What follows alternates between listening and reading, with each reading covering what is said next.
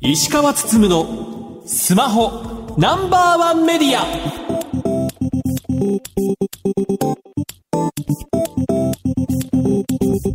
皆さんこんばんは。石川つつむのスマホナンバーワンメディア。パーソナリティスマホ携帯ジャーナリストの石川つつむです。アシスタントの松代ゆうきですこの番組は最新情報から役に立つ情報までスマートフォンと携帯関連商品の幅広い情報を発信する番組です。ちょっと違和感がありますけども松代さんはリモートでの参加ということですね。はい。ちょっとあの、熱などはないんですけれども、はい喉の調子が良くないので、うんちょっと大事を見て、今日は自宅からリモートで参加させていただいております。ね今まで私がちょいちょいリモートでありましたけども今回は松代さんということではい、よろしくお願いいたしますはい、お願いいたします。でなんですけども、えー私ですけども先週アメリカハワイ州マウイ島に行ってきましてクアルコムが開催しているスナップドラゴンサミットというものに参加してきましたリアルで参加するのは3年ぶりということで、えー毎回そのねクアルコムの方向性ですとか新製品が発表されるという回なんですけども今回はスナップドラゴン 8Gen2 と呼ばれる最新チップが発表になっています。搭載するスマートフォンがま年内中に出るでしょうというところですし、ね、おそらく来年には各ね、まあ、サムスンですとかシャープソニーあたりが出していくんじゃないのかなというところです。でやはりね、えー機能的にはカメラ AI ゲームといったところが強化されているというところですし、まあ、注目の発表はソニーとクアルコンがタッグを組んで、まあ、ラボを作ってるんですけども、まあ、それによってま画質を上げますよというような取り組みが発表されています。でやはりあのね Android の世界観ってまあどちらかというとね水平分業といいますか各社まあチップ OS ハードそれぞれが別々で動いているという感じもしますけどもやはりまあ Apple に対抗するためにはね垂直統合的に OS とか部品ですとかそういったものがまあ連携して開発していかなきゃいけないというところもあるので今回ねソニーとクアルコムがタッグを組んだという感じですのでおそらくねこういった動きというのは今後も進化していくんじゃないのかなというふうにも思っています。さて、石川さん、今週の特集ですが、はい、えーライカさんとソフトバンクさんに先日発売されたライツフォン2について聞いていきますそれでは今週も30分間お付き合いくださいこの番組はマイクロソフト Teams を使用して収録しています。番組のツイッターハッシュタグは SPNO1 です。皆様からのつぶやきお待ちしています。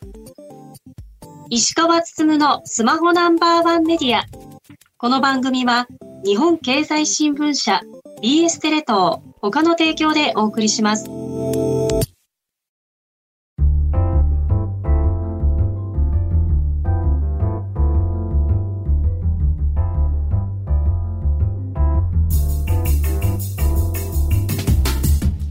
聞きの番組はラジオ日経石川つつむのスマホナンバーワンメディア。それでは今週の特集です。これはスマホかカメラか。ライカライツフォン2カメラメーカーのライカは昨年発売したライツフォン1の後継機としてライツフォン2を11月18日にソフトバンクから発売しました。1インチセンサーを搭載しライカならではの撮影体験ができるスマートフォンとなっています。本日はライカカメラジャパン株式会社より営業統括部長岩佐博さん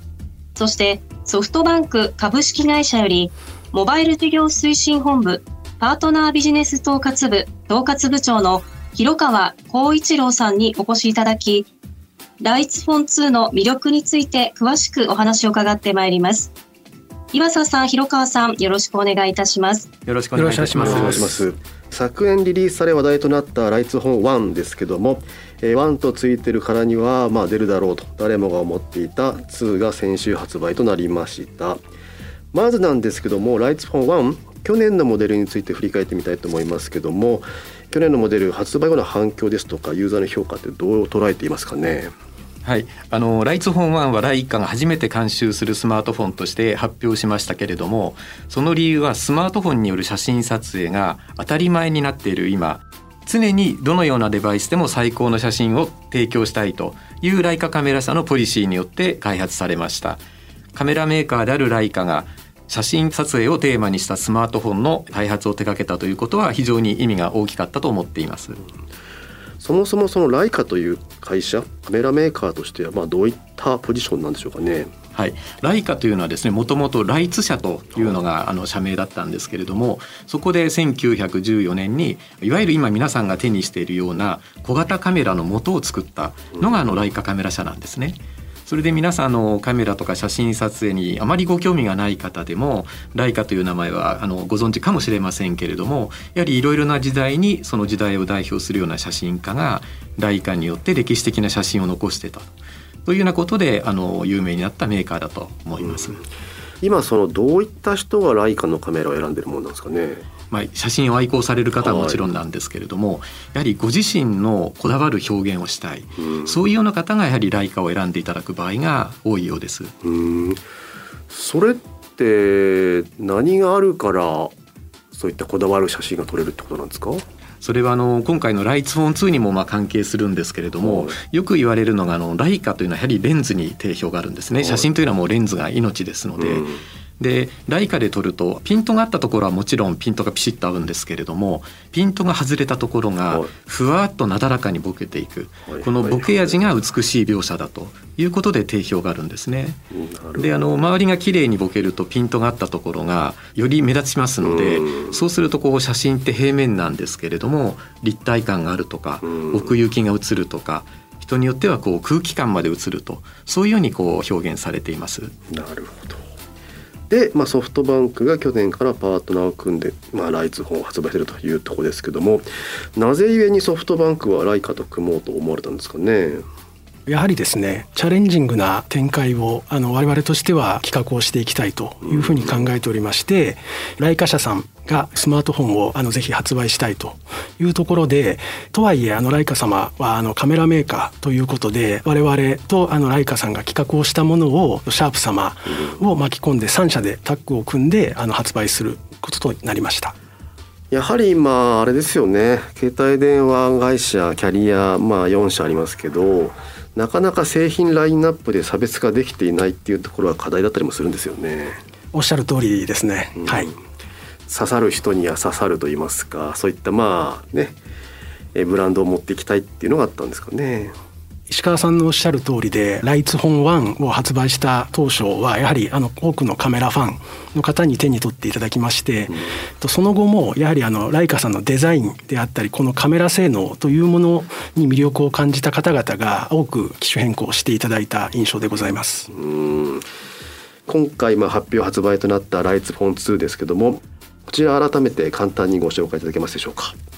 そうですね。あの基本的にはあのシャープさんの R7 というのをベースにしていますけれどもスマートフォンとしての性能は、えー、同じです。ただ例えばあのメモリーの方が 512GB というような大きなメモリーを積んでたくさんの写真を安心して撮っていただくということができるようになりましたし外観がやはりあの特徴的だと思うんですね。今回はあの、まあ、カラーについてはあのライカホワイトというライカの限定色のホワイトをモチーフにしたものを用いましたしえそれからフレームについてはあのアルミの削り出しのフレームを使いましてさらにあの周辺にローレット加工という、まあ、溝を切り込んでですね滑りにくくしたりホールドしやすくしたりという工夫を凝らしています。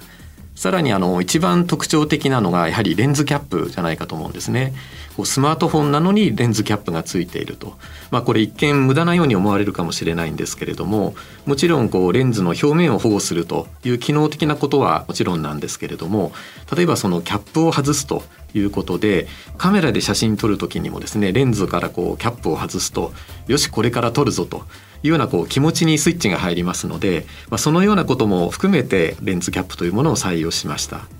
これやっぱりパッと見ホワイトが非常に質感高くて初代はブラックでしたけども、まあ、他にはない白になってるなという感じですけどもこれっていうのはまあもともとそのライカとしては限定のホワイトというのがカメラにあっ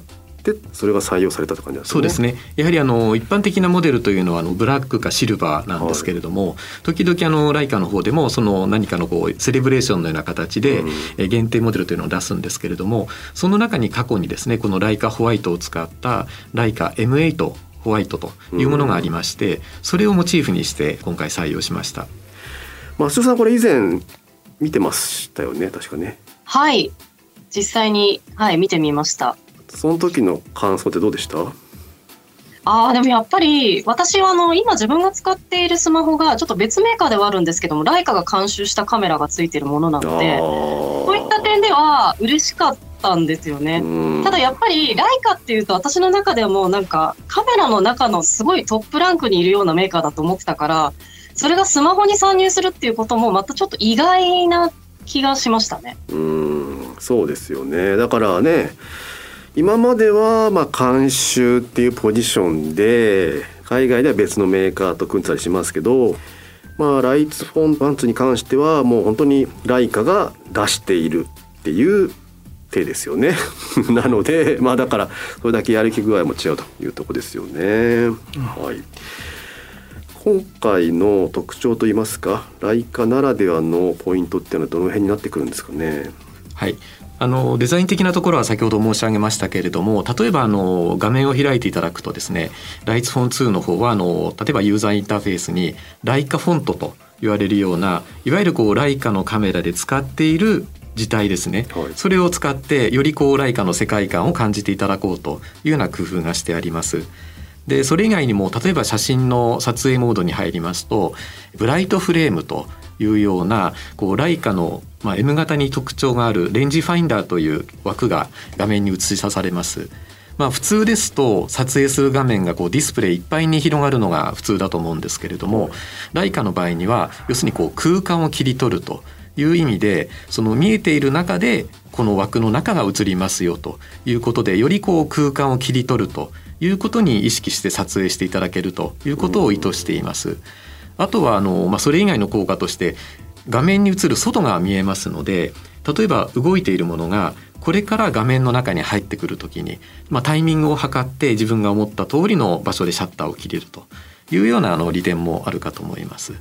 あとはあの例えばシャッター音についてもライカのフィルムカメラのシャッター音を、えーサンプルとしてそれに近づけるようにというようなことで、まあ、非常にこう持っていただいた時により手触りであるとか質感であるとかそういったものがこうライカの世界観を感じていただけるように開発いたしました。ね。結構あれ設定画面とかもこだわって作られてるんですもんね。はい。あとライツルックスというようなメニューもありますけどこちらはどういったものなんですかね、はい。あのライツルックスというのはあのライツフォン1の時にも、まあ、機能は搭載していたんですけれどもその時にはまだモノクロームのモードだけだったんですね。はいはいはいはい。で今回はそれに加えてライカを代表する3本のレンズをシミュレートしたそういった機能もあります。でその3本のレンズというのは、まあ、ライカの代表的なズミルックスというレンズの 28mm と 35mm それからノクティルックスの 50mm といういずれもこう、まあ、写真あのファンの方ライカの愛好家なら、まあ、いずれはどうしても欲しいと思っていただくようなレンズだと思うんですね。これ283550っていうのは何かこう使い分けとかあったりするんですか？そうですね。あの28ミリというのはいわゆる広角レンズですので、はい。割とこう広めに風景ですとかそういったものを捉えるのにあの向いているレンズです。うん。で特にそのズミルックスというのはあのレンズが明るいレンズですので広角でありながらやっぱり周辺をぼかすような撮影もできますので奥行き感がある撮影をしていただくことができます。で 35mm というのはよりこう人間のこう自然な視覚に近いですので例えばストリートスナップであるとかあるいは人物の撮影とかそういったものにも向いていると思います。これはカメラアプリで写真っていうメニューで撮ると、まあ、先ほどの4ミリと 48mm 相当の、まあ、そういった枠が表示されて、はい、ライツルックスにするとズミルックス2835ノクティルックス50というふうに表示されるんですけど、はい、使い分けってあったりするんですかね？そうですね。あのカメラのレンズの場合もそうなんですけれども、はい、どういう表現を得たいか、うん、そういうことによってあのやっぱりレンズを使い分けるんですね。で例えばあの代表的なのが今ノクティルクスというモードがありますけれども、ノクティルクスというのはあの明るさが0.95という、まあ、世界でも一番明るいレンズなんですけれどもどういう特徴があるかというとボケ味がとても大きいんですね。ですからこうピントがあった周りというのがこうふわっと溶けていくように描写ができます。まあ、それに近いような体験をこのライツフォン2でしていただけるということになっています。実は今日あのこちらにノクティルクスの実物をお持ちしたんですけれども、はい。石川さんちょっとよろしかったらお手に取ってご覧になってみてください、はい。えー覗き込んでいただくと本当にこうガラスの塊のようなレンズだと思うんですけれども。うーんなるほど。なかなか簡単には撮れない感じなんですか、ピントが合う範囲が薄いので非常にこうピント合わせが難しいんですけれどもその代わり一旦ピントが合うとですねもう周りがふわっと溶けるように焦げていきます。なるほど。ちょっとピントが合う範囲が70センチぐらいもう少し離れていただくとピントが合うかもしれないですね。そうですもんね。単焦点ですもんね、はい。へえ難しいっすね、はい、その難しさがやっぱり皆さん使いこなすのが楽しいというふうにおっしゃいます。なるほど。いやもう普段もうバシバシピント合わせてくれるカメラを使ってるので。結構ずっとあの発表の時からお借りして写真撮ってるんですけどまあ本当にねあのピント合いつつ周りがぼやける感じが非常にいいなと思っていてやっぱりこれって他のデジカメとも違うしその一日の組み合わせもいいなと思ってたりもしますしまたねアクオストもまた知恵を感じましててよかったんですけどとはいえなんかストレスなく撮れていた一方で本物のライカ触ってみるとまあ多分会った瞬間がめっちゃ気持ちいいんだろうなっていう感じがすごいするのがよくわかりましたね。これその点で言うとあれですねライツホン1の方がライカに近かったかもしれないですね。なんでしょうその 言い方変ですけどライツホン1って結構撮るの難しくなっていて大変だったりしたのがだいぶその辺まあねセンサーもスマホ用のセンサー使ったりとかして進化していてアクオス R7 とかライツフォン2は撮りやすくなったなーって印象があるんですけどその点だからかなりこうね万人向けに広がったっていう感じはちょっとしますかね。そうですね。特に今回の写真撮影機能で大きく改善したのがオートフォーカスのスピードがはい。ライツフォン1に比べて約2倍になったということでうん。やはりこう身近なところですと例えばお子さんであるとかはい。ペットであるとかそういった動くものがより撮りやすくいい写真が撮れるようになったと思います。うん。今回のモデルは相当使いやすくなってるなという感じですかね。実際これまあ1が出た後に2が発表になってまだ発売としては冷や浅いですけどユーザーの反響とかメディアの反響どうですか？お店にご来店いただいて実際にカメラを体験していただいたお客様に関してはもう作品と言えるような写真があうん。のスマートフォンで撮れるのかという驚きの声もいただいておりましてあの概ね非常に高評価をいただいている状況でございます。確かにまあ撮ってみると楽しかったりもしますよね。ライツフォン2に関してはまあなんかねレンズの良さが生きてるっぽい見せ方をしてるなという感じがすごいするというか必ずしも全てがねレンズのあれではないと思うんですけどもまあそういう見せ方に寄せてるなという感じですかね。なかなかねライカと組んでスマートフォン作るって多分これシャープに聞くのが一番いいかもしれないですけど、ソフトバンクとしてもまあ、ね、間に入って大変だったりもしたんじゃないですかね。そうですねやはり、まあ、我々としてはライカさんのライツルックスの完成度っていうところは非常にあの我々としてもあの要望をしてましたししっかりあのベースのパフォーマンスのところをシャープ様が製造していただいてたというところもあってそれがうまく組み合わさってあの素晴らしいスマートフォンに仕上がっているなというふうに思っております。うんこれ、まあ、去年からライツフォン出してライカの日本でのなんか認知度とかって上がったりもしましたか？ライカという名前はねあのはい。ご存知の方が多いかと思うんですけれども、例えばどういうイメージですかっていうとやはり皆さんこうプロが使う高くて難しいカメラという、まあ、イメージをお持ちの方が多いと思うんですね。うん。まあ、実際にはあのライカってデジタルも扱ってるんですかっていう方がいらっしゃるぐらいうん。やはり皆さんこう固定されたイメージがあるかと思うんですけれども、まあ、こういったあのスマートフォンというまあ最先端の端末でより良い写真ができるということでライカに興味を持っていただいたというお客様もいらっしゃいますし、うん。実際にあのライカ直営店があるんですけれどもそちらにも実はライツフォン買ったんですけれどもあの本物のライカってちょっと触ってもいいですか？というようなお客様もいらっしゃったりしています。あと、まあ、ソフトバンク側から見て、まあ、ライツフォンって独占的に扱ってますけど、まあ、このスマートフォンが欲しいから買いに来るとかソフトバンクに MNP しましたっていうそういった効果ってあったりしたんですか？具体的なあの数字はあの申し上げられないんですけれども、はい、やはりあの他社様でも扱っているスマートフォンとあの比較をしますと、はい、我々の方に加入をしていただける比率というものはあの多幸なってございます。うん。これソフトバンク一方でアクオス R7 も扱ってますけどそことのなんか住み分けって結構難しかったりもするんですか？ねライカのあの監視のカメラという観点では一緒ですけれどもライツフォン2の方はデザインおよび本当にあのライカさんが全て監修されているというあの訴求ポイントがあります。で、うん、アクオスの方も従前からあのソフトバンクは扱ってございますのでやはりずっとアクオスを使われているユーザー様はアクオスを使いたいというニーズもございますのであのしっかりあの売り分けはできるというふうに考えております。最近スマートフォンって値段上がってて、まあ、ライツフォンはさらにお高めという感じですけどその辺のこうユーザーとしてはみんなうっと感じつつまあライカだからしょうがないかなというふうに思ってたりするんですかね。どうですか？見方によってですけれども、はい。はい昨年ライツフォン1を発売させていただきました時に、まあ、約19万円ということで、まあ、ベースモデルである R6 との値差を考えていただけますと今回のライツフォン2に関しては値段は上がったなりにあの頑張らせていただいてるかな。相対的にはお安く感じていただけるような値段設定かなというふうに感じております。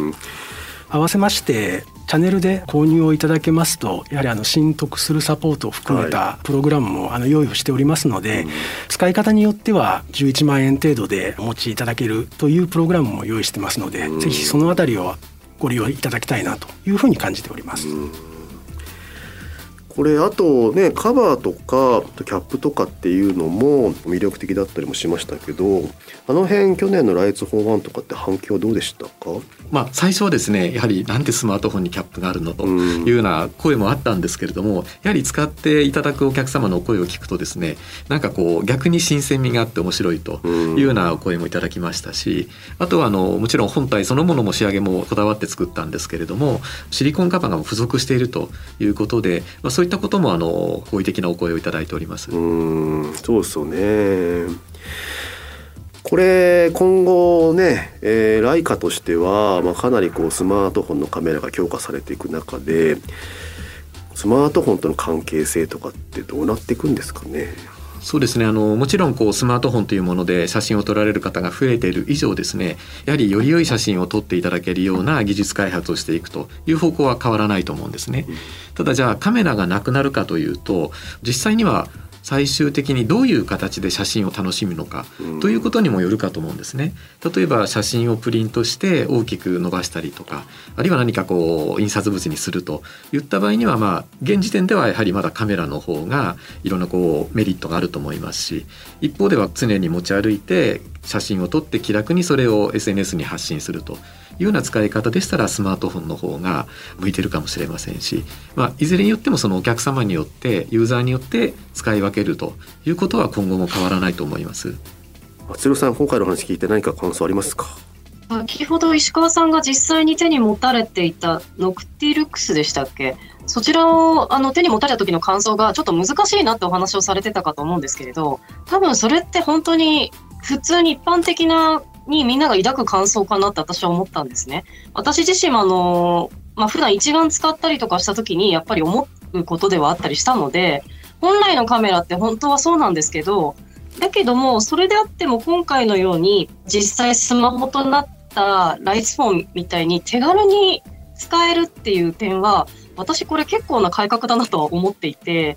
で、あと、ライカさんってやっぱりあの、売り場とか行けばわかるんですけど、もうライカのコーナーだけって世界なんですよ。もう全く雰囲気も違いますし、別物別枠って私は思っているぐらいなので、そういう点をいろいろ考えると、今回の値付けに関しても、まあいろいろあるとは思うんですけども、決して一言で高いという言葉だけでは片付けられないんじゃないかなとも私は思いました。うんそうですね。あの今ライカがね難しいという話があったんですけれども、はい、実際にこのライカの M 型というのはオートフォーカスもついてないですし、はい、ズームレンズもないんですね、はい、それでまあ全部自分でこうピント合わせもしなければいけないんですけれども、一方で今のカメラというのは非常によくできてますので、うん、誰が撮ってもピントも露出もぴったりの写真が撮れると思うんですね。でもそうするとやっぱり機械に頼ってしまう部分が多いのでじゃあ今ここにいる3人が何か写真を撮った時に3人とも失敗はしないと思うんですね、うんうん。ただ3人が撮る写真というのはどうしてもこう似たようなものになってしまうと思います。その点ライカというのは、まあ、ズームもないですから大きく写そうと思ったら自分が近づいたり離れたりとかしなきゃいけないですし露出もシャッターも自分で決めますのでやはり3人が撮れる写真というのはこうバラバラだと思うんですね。まあ、そこにこう個性が反映されるというかそれぞれのこう感性が出るというか、まあ、そこがよくあのライカの楽しさだという声は伺います。うんなるほどね。ね、だから外のライカのカメラの良さとスマートフォンのカメラに求められてるところをこうねどうこう落としどころつけていくかっていうのはなかなかこれからも難しいなっていう感じがしますね。はい、それでは最後にリスナーにメッセージがあればお願いします。まずじゃあソフトバンク側からお願いできますか？ソフトバンクとしてやはりあのどうしてもこう確一的になりつつあるコモディティ化するそのスマートフォンのあの市場にこうしてあの一石を投じることがあの我々のあの使命だと思ってますので引き続きこのチャレンジングな企画っていうのは継続して展開していきたいと思っておりますまずはあのライツフォン2をぜひ店頭で体験していただきたいなと思ってますじゃあライカとしてお願いします。はい、ライツフォン2でぜひ写真をたくさん撮っていただいて楽しんでいただきたいと。その上でこうライツフォン2を通じてもしライカにご興味を持っていただきましたらライカストアというのが全国にございますので店頭に来てぜひお試しいただきたいと思います本日はどうもありがとうございました。ありがとうございましたありがとうございました。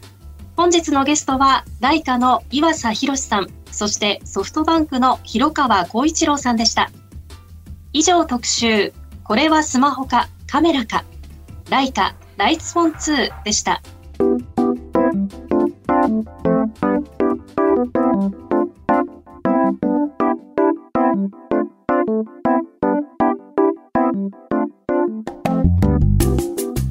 石川つつむのスマホナンバーワンメディアエンディングです。番組では皆さんからのご質問、情報などをお待ちしています。番組サイトは検索エンジンでスマホナンバーワンメディアとカタカナで検索してください。ラジコではタイムフリーで放送から1週間、いつでも無料でお聞きいただけます。さらに音楽ストリーミングサービス Spotify でもこの番組をお楽しみいただけます。また、ツイッターのアカウントは spno1media spno1 メディアです。ぜひフォローしてください。石川つつむのスマホナンバーワンメディア。この番組は日本経済新聞社 BS テレ東他の提供でお送りしました。さて石川さん、来週ですが、HTC のスマホと VR について話を聞いていきます。なお、この番組はマイクロソフト Teams を使用して収録しました。ラジオ日経石川つつむのスマホナンバーワンメディア。お相手は？石川つむと松代ゆうきでした。ルホ